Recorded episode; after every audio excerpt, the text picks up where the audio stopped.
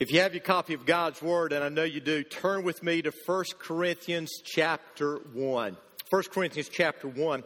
For those of you who may not know, our church is affiliated with the Southern Baptist Convention, a church, uh, a convention of over 45,000 evangelical churches. We are the largest denomination in the United States. But we aren't the only Baptist group. As a matter of fact, there are a number of other Baptist groups in the United States. Let me give you a few of them. There are National Baptists, Progressive National Baptists, General Baptists, Primitive Baptists, Progressive Primitive Baptists, Regular Baptists, Old Regular Baptists, Two Seed in the Spirit Predestinarian Baptists, American Baptists, Conservative Baptists, National Missionary Baptists, Free Will Baptists, Independent Baptists, Seventh day Baptists, General Six Principle Baptists, and that's not all of us. There are a whole lot of Baptist groups in the United States, not to mention all the other denominations that are in the United States. And some of you may be asking this morning, why are there so many different Baptist groups? Why are there so many different denominations in the United States? Well, I believe that what we're going to be looking at today answers in part that question. Last week we began a series on the book of First Corinthians that we entitled The Elephant in the Room. And one of the things that we discovered last week is that Paul wrote the letter of First Corinthians in response to a visit that he received and a letter he received. And when he received this visit and when he received this letter, he discovered some elephants in the room he discovered some problems that the church at Corinth was facing. And let me tell you, they were facing a number of different problems. They had one man that was sleeping with his mother. I would say that's a problem. They had a group of believers who were taking another group of believers to court. Uh, that's a problem. They had people, get this, they had people getting drunk on the communion wine. That's a problem. But the number one issue the church in Corinth faced, and I believe the number one issue that we face today is the issue of division, the issue of divisive spirits. You see, if the church doesn't deal with division, Division has the ability not only to cripple us as a body of believers, it has the ability to destroy us. Jesus said it this way He said, Any kingdom divided against itself will come to ruin, will come to ruin, and a house divided against itself will fall. You see, whenever there is fussing and fighting among ourselves, it's only a matter of time before we fall. So, as Paul begins to address all the issues at the church in Corinth, he begins with these words in verse 10. Listen to what he says I appeal to you, brothers, in the name of the Lord Jesus Christ, that all of you agree with one another, so that there may be no divisions among you. One translation of this passage says, so that there won't be any splits in the church.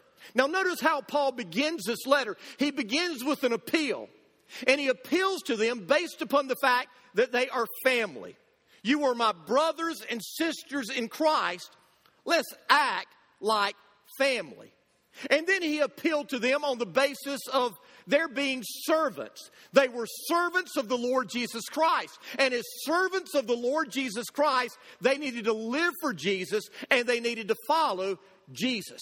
Now, from this verse, Paul takes us through the next four chapters in which he deals with this issue on divisiveness. Now, let me say to you before we go any further as you read chapter 1 through chapter 4, you're going to discover a lot of incredible truths.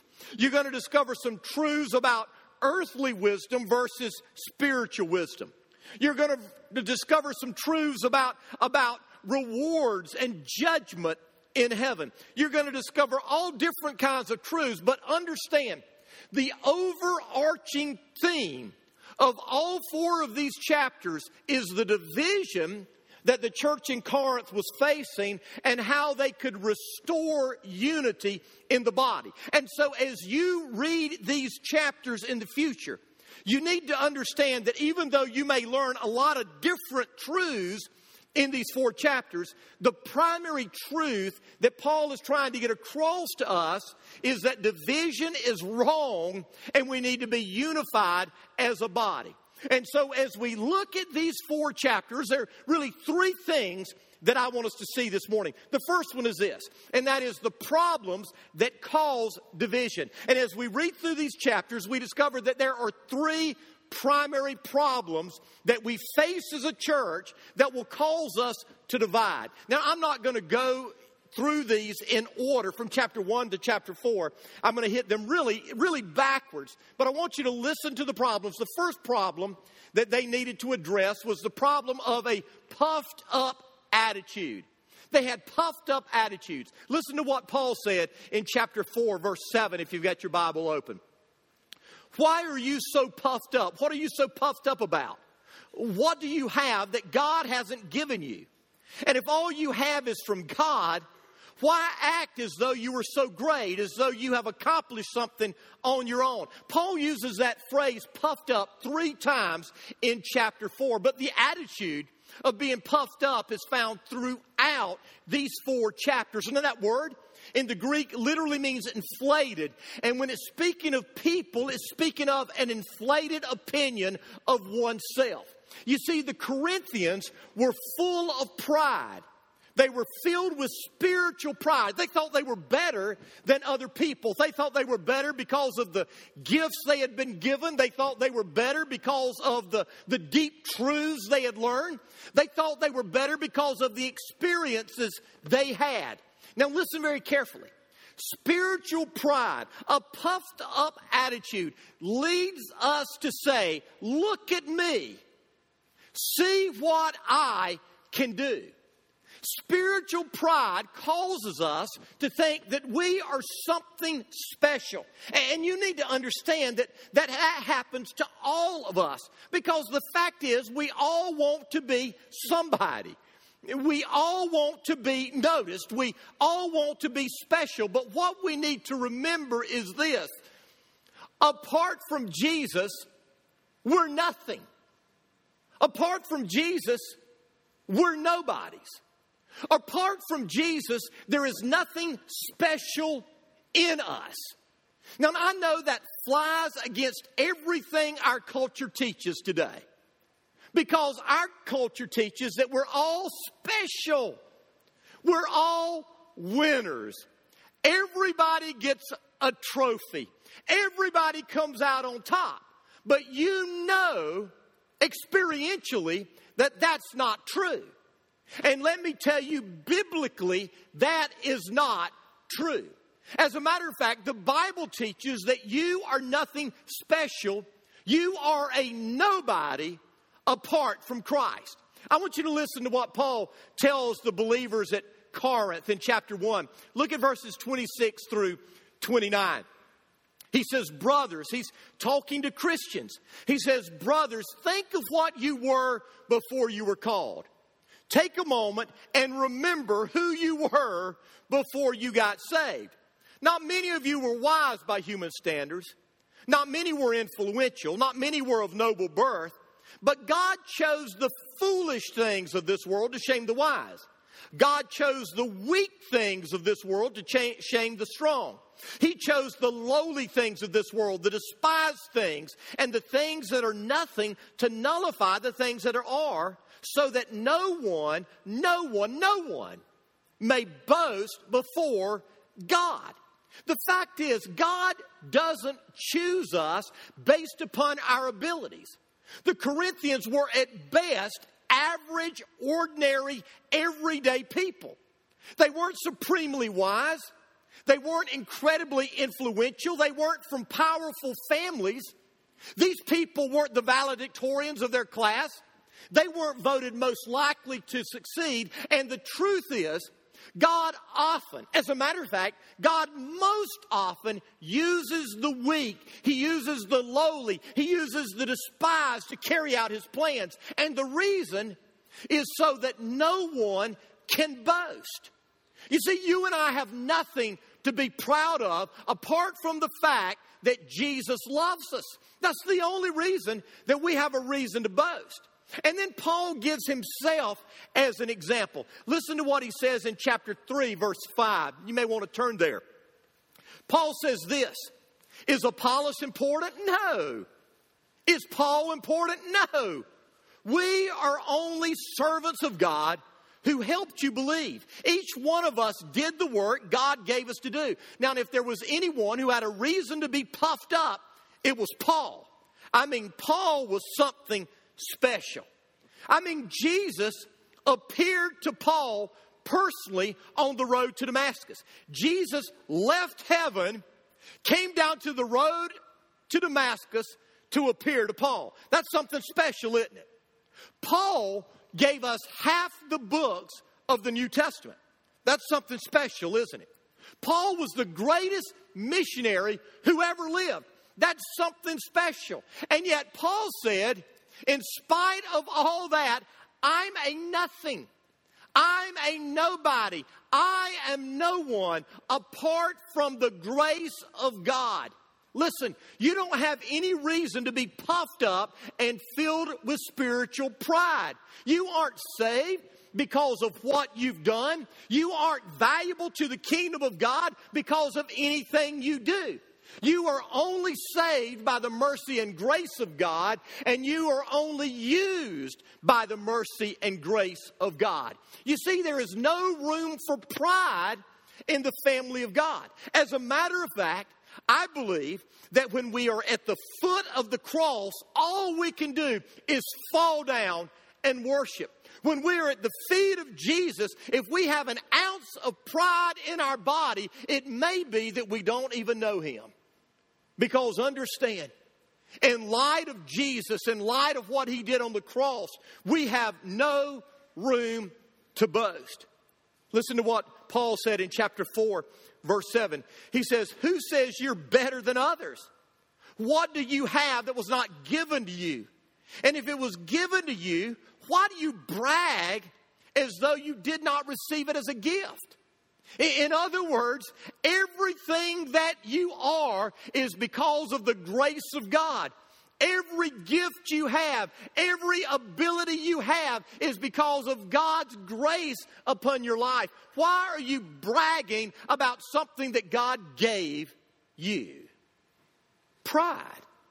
Spiritual pride is a dangerous thing. It caused Lucifer to rebel against God and be kicked out of heaven.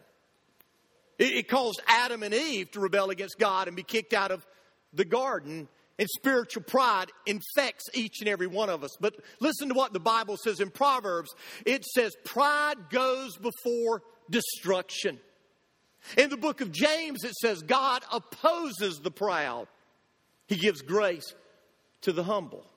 So watch out for a puffed up attitude because when we get puffed up, that's the first thing that divides us.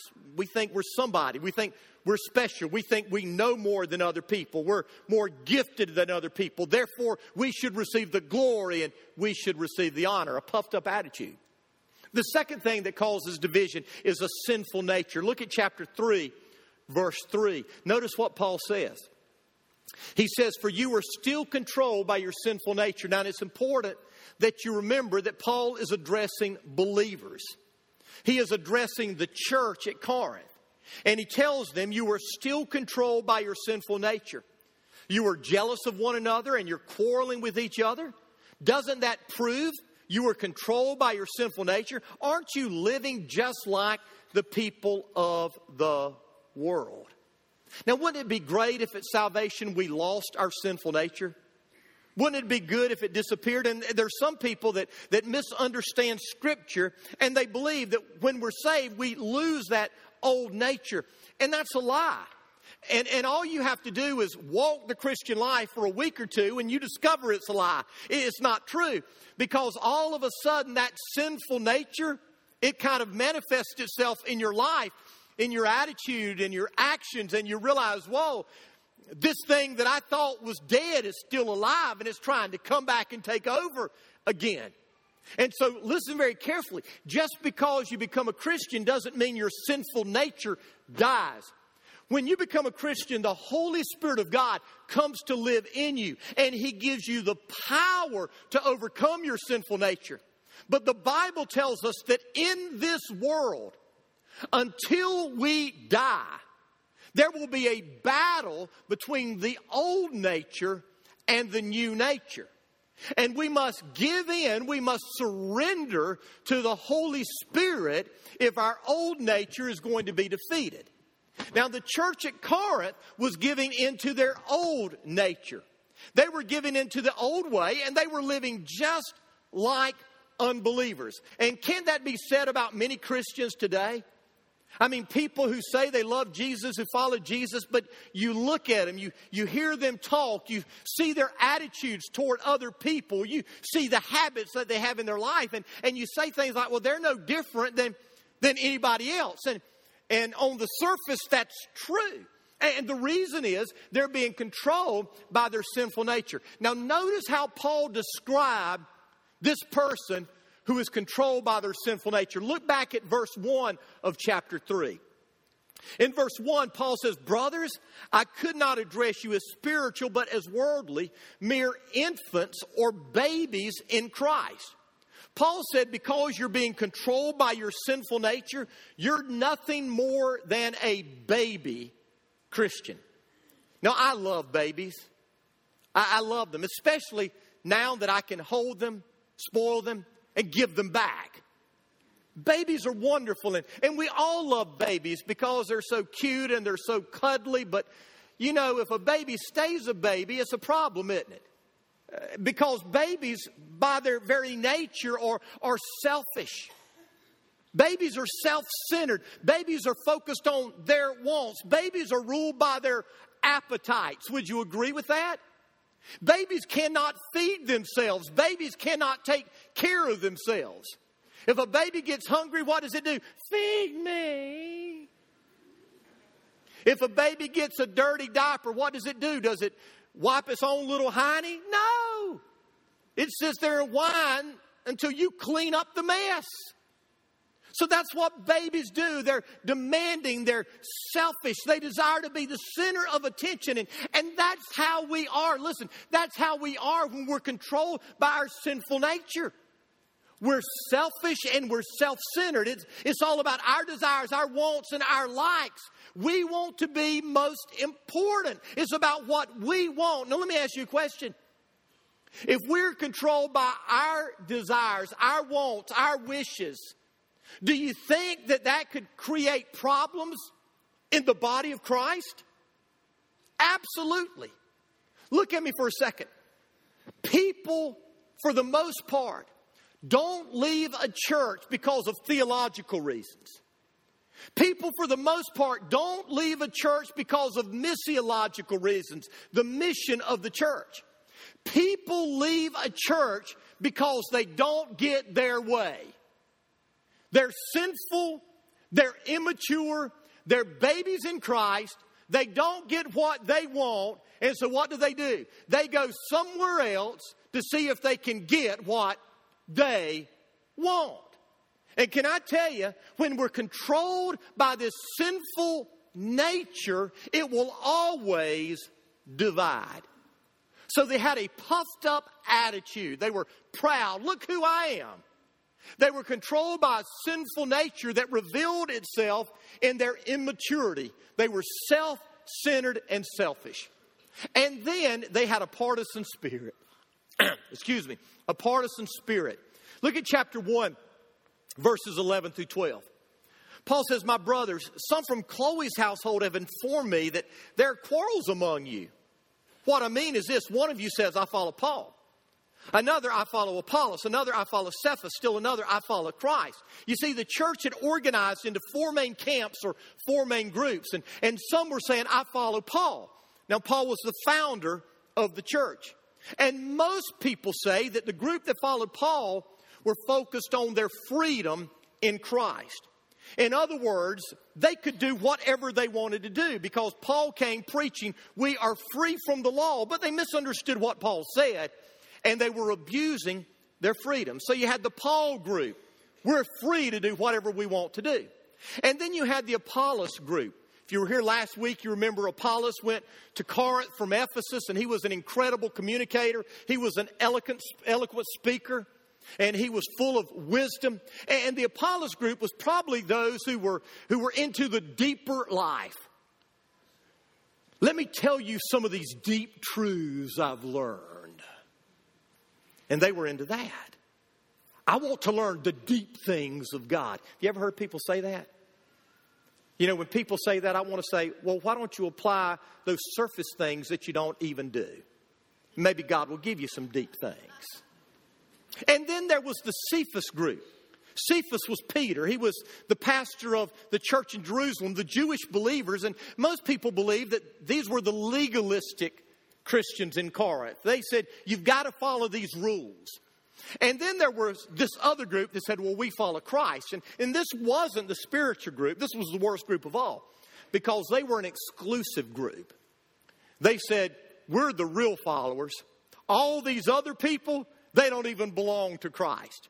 We're the only ones here who really belong to Christ. And so the church was divided up into all of these partisan groups, and we do the same thing today. We rally around different leaders. We rally around different styles. We rather around, rally around different positions, all of which are secondary or peripheral issues most of the time. We break up into the, the traditional worship camp and the contemporary worship camp. We break up into you should wear a suit to church and I want to wear jeans to church. We break up into the group that says we're going to go through the tribulation and the group that says no, we're going to be spared the tribulation. We break up into the groups that say God elects those who are going to be saved, and the other group who say, but we have freedom to choose and we have free will.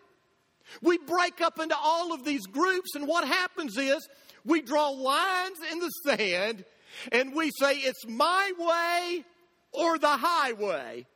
Don't cross the line. And let me tell you, when we do that, we're not building up the body, we're dividing the body and splintering the body. And so here we see three problems they faced. They had a partisan spirit, they had a sinful nature, and they had a puffed up attitude. The second thing we see in these chapters is the actions that can prevent division. If, if we do these things, it will take care of the divisive spirit. Now, the first thing Paul tells us is this stick with Jesus. Stick with Jesus. He begins this even in chapter 1 as he is dealing with these four groups. He says this He said, Was Paul crucified for you? And the answer is obviously what? No, that was who? Jesus. And then he said, Were you baptized in the name of Paul? And the answer is no, you were baptized in the name of Jesus. So Paul is saying, listen, it's not about these various groups, it's all about Jesus. Jesus is the answer to our spiritual pride. Listen to what Paul says in chapter 3, verse 11. He says, For no one can lay any foundation other than the one already laid, which is Jesus Christ. And we oftentimes use that verse to speak individually of our lives. We need to build our life upon Jesus. But you need to understand the context of this passage. That is true, but that's not the context of this passage. What Paul is saying is we build the church upon the foundation, which is Jesus. And then when we build the church upon Jesus, then you build upon that church using various things, and different churches use different things to build upon. But the only foundation you can build upon and be a church is Jesus. Jesus is not just the main thing, Jesus is the only thing. In chapter 2, Paul said, For I resolved to know nothing while I was with you except Jesus Christ and Him crucified. Understand there's only one name that can save, and that's the name of Jesus. It's all about Jesus. When we divide into our partisan groups, Paul says you're focusing on the wrong person. It's not about Paul, it's not about Apollos, it's not about Cephas. It's all about Jesus. And so understand at Northside, we've made a commitment that Jesus is the main thing.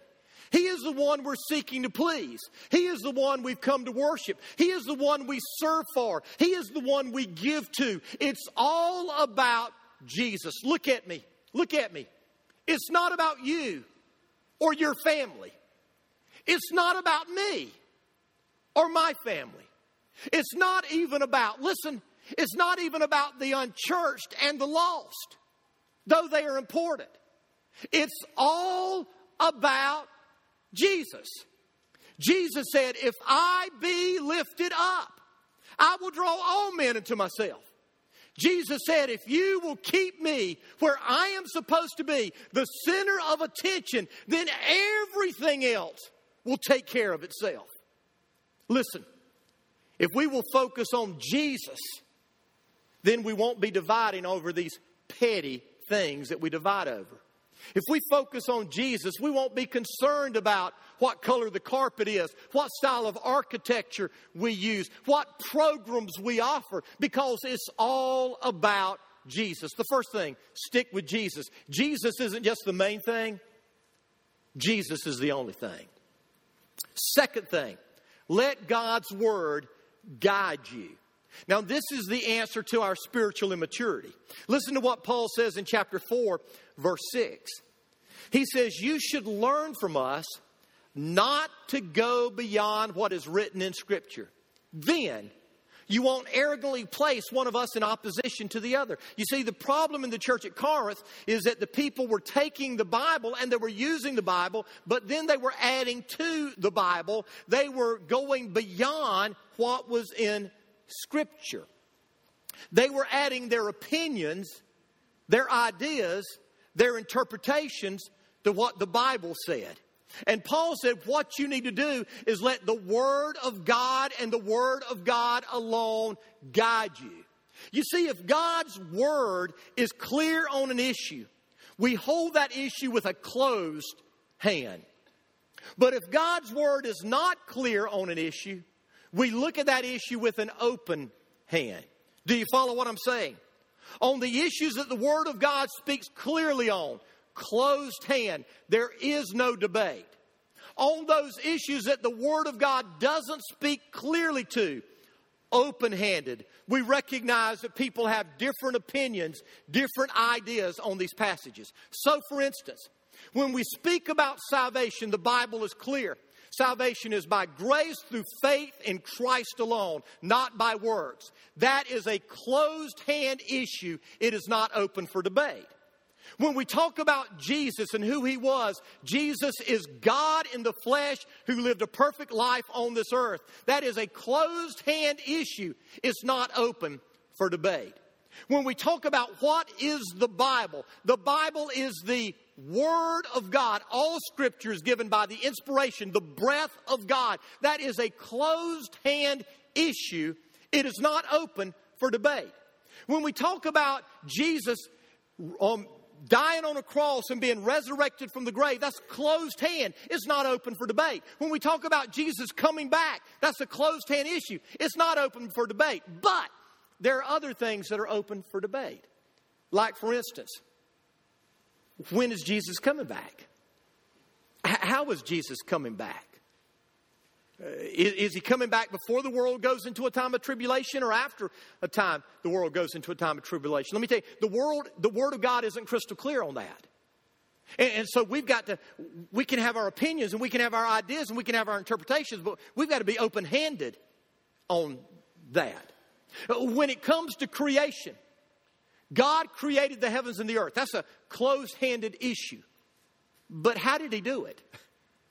Are the seven days in Genesis literal days or are they figurative days? The, the Hebrew word can be translated either way. There are people that believe the Bible is the Word of God from cover to cover and believe that God is the one who created it all, who have different views on that. And so, do we have a closed hand issue on that? No, we don't have a closed hand issue on that. We look at that open handed and we can have our ideas, we can have our views, but we recognize there are people that love Jesus that have different opinions on this. What about election and the sovereignty of God and the free will of man? Some are five point Calvinists, some are no point Calvinists. And to be honest with you, there are passages in Scripture where you can look at things different ways and, and you can scratch your head and go, wow, this is, this is a confusing passage. And, and all of us who study the Word, we come to an interpretation, and yet we have to be honest and realize there are people that love Jesus who believe the Word who come to an, a different opinion on this. And so we can't be close handed on it. We've got to be open handed. When we talk about political issues, we need to be very careful. There are some of you that say we need to close our borders. There are others of you who may say, no, we need to open our borders. Does the Bible speak to that? No. No. And we can have our opinions, we can have our ideas, we can have our thoughts, but we don't make things like that an issue that divides. We're open handed as we talk about it. Does that make sense to you? You see, we need to stick with the Bible. And those secondary peripheral issues should never divide us. So there are issues that are very clear, there are issues that aren't so clear. On the issues that are clear, close handed, no debate. On the issues that aren't clear, we recognize that brothers and sisters can disagree on these issues. The third thing we need to do we need to stick with Jesus, we need to hold fast to the Word, and third, we never forget our purpose. Now, this is the answer to a partisan spirit. Look at chapter 1, verse 10. Be completely united with, with only one thought and, and one purpose. You see, we get off track, we become divisive when we forget our purpose. And the church at Corinth had forgotten their purpose. Now, what is our purpose? Jesus gave it to us before he returned to heaven. It's called the Great Commission. He said, Go into the world and make disciples. That, that was the purpose of the church at Corinth, and that's the purpose for any church today. Our purpose is to make disciples to tell people about Jesus and give them the opportunity to follow Jesus and become a part of His forever family. The reason you are still on planet Earth, if you are a Christ follower, is this purpose. He left you here to accomplish His purpose. In Acts chapter 20, the Apostle Paul said this I only want to complete my mission, my purpose and finish the work that the Lord Jesus gave me to do, which is to declare the good news about the grace of God. Paul said, I've got one purpose, and that is to tell everybody about the grace of God. Our purpose as individuals, our purpose as a church is to declare the good news about the grace of God. When we forget that and we begin to chase over secondary issues, we become divided. When we make making Jesus known our purpose, we stay united. There was a theologian of the 17th century, his name was Nicholas Zinzendorf, who said something that I think each of us needs to let sink in. Let me read it to you. He said, We need to preach the gospel, die, and be forgotten. Think about it. We need to preach the gospel, die, and then be forgotten. Now, why did he say that? It's not about you. It's not about me. It's about him. Paul said, I determined to preach nothing while I was with you except for Christ and Christ crucified. The gospel of Jesus Christ preach the gospel, die, go into the arms of Jesus, and be forgotten. When we come to the point when we realize it's not about us, we're not a big deal, Jesus is everything, then we as a church will be united. So we stick with Jesus. We let God's word guide us. We never forget our purpose. And when we do this, most of the time we're going to be united. But what do we do? What would do we do uh, those few times that that doesn't work. I mean, because we've got to be honest, don't we? There are times that we, we say this is what we need to do, but some people just aren't going to do that. What do we do? Well, that brings us to the third point, and we're going to close with this, and that is the process that stops division. Later on, Paul is writing a letter to Titus, who was one of his sons in the ministry. And in Titus chapter 3, verses 10 and 11, Paul said this And we're really going to address this next week. But, but Paul said, warn a divisive person once, warn them a second time. After that, have nothing to do with them. You may be sure that such a man is warped and sinful. He is self condemned. Now, notice what Paul said. When a person is divisive, you warn them, first of all. You warn them once, you warn them twice. You don't just give them one warning, you give them multiple warnings. You warn a divisive person.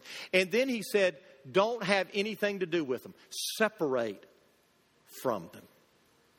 And then he tells us why. He said, You can be sure that the person who is continually divisive is warped and sinful. Warp speaks about our nature, our core, who we are on the inside. Paul said, when a person is continually divisive, they're warped on the inside and they are sinful. And they have already condemned themselves, and you need to get rid of them. You need to separate from them. Now, why? Why did Paul use such aggressive means to deal with the person who was continually divisive. Can I tell you why? Listen. Because the church has been given the greatest task on planet Earth the task of making known the name of Jesus to the nations and presenting His grace and His mercy to the world so that whosoever may receive it. And our task is so important that we can't let anything take us off task. And anything that is going to take us off task, anything that is going to remove our focus, anything that is going to divide us, we need to deal with it quickly and we need to deal with it aggressively. Because, hear me, Economic reform will not keep a person out of hell. Educational reform will not keep a person out of hell. Social reform will not keep a person out of hell.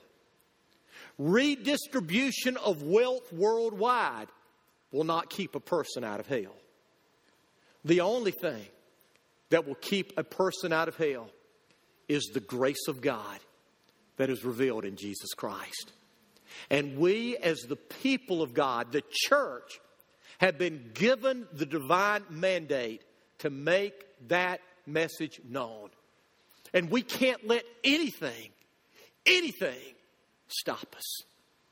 As Paul says, when people will not stick to Jesus, when people will not let the word guide them, when people will not focus on the purpose, the gospel, and making the gospel known to the world, then you've got to deal with that divisive spirit. And you deal with it humbly, but you deal with it quickly. Because your task is too important to get off task. Then, as we wrap this up, I've got two questions for you. And I want each of us to ask ourselves these two questions.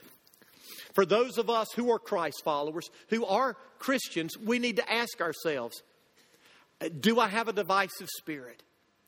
H- have I allowed division to take its place in my attitude, in my spirit, in my heart? Am I filled with pride? Am I puffed up? Am I wanting my way? Have I divided over secondary issues? And if I have, then I need to confess it. And I need to repent of it. And I need to let God cleanse me.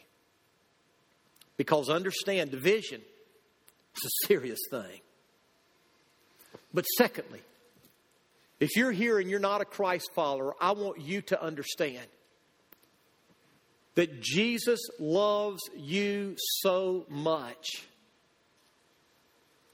that he is willing to take serious steps, even with his children, to guard against something keeping you from hearing and having the opportunity to receive the gospel. You see, that's why he does this. God does this because he loves the world so much that he says, I am not going to let you Take the focus off me and my purpose. And so, if you're here and you don't know God, you don't know His Son Jesus, I'm here to tell you He loves you so much that He's willing to discipline me. And He's willing to deal drastically with me if I need it so that I will not keep you from knowing about His love. He loves you. And if you're here and you've never accepted that love, then today, I want to beg you. I want to plead with you. Humble yourself before Almighty God. Accept the grace and mercy that was poured out on the cross for you. Give your life to Him. Let Him save you. And begin His work of transformation in you.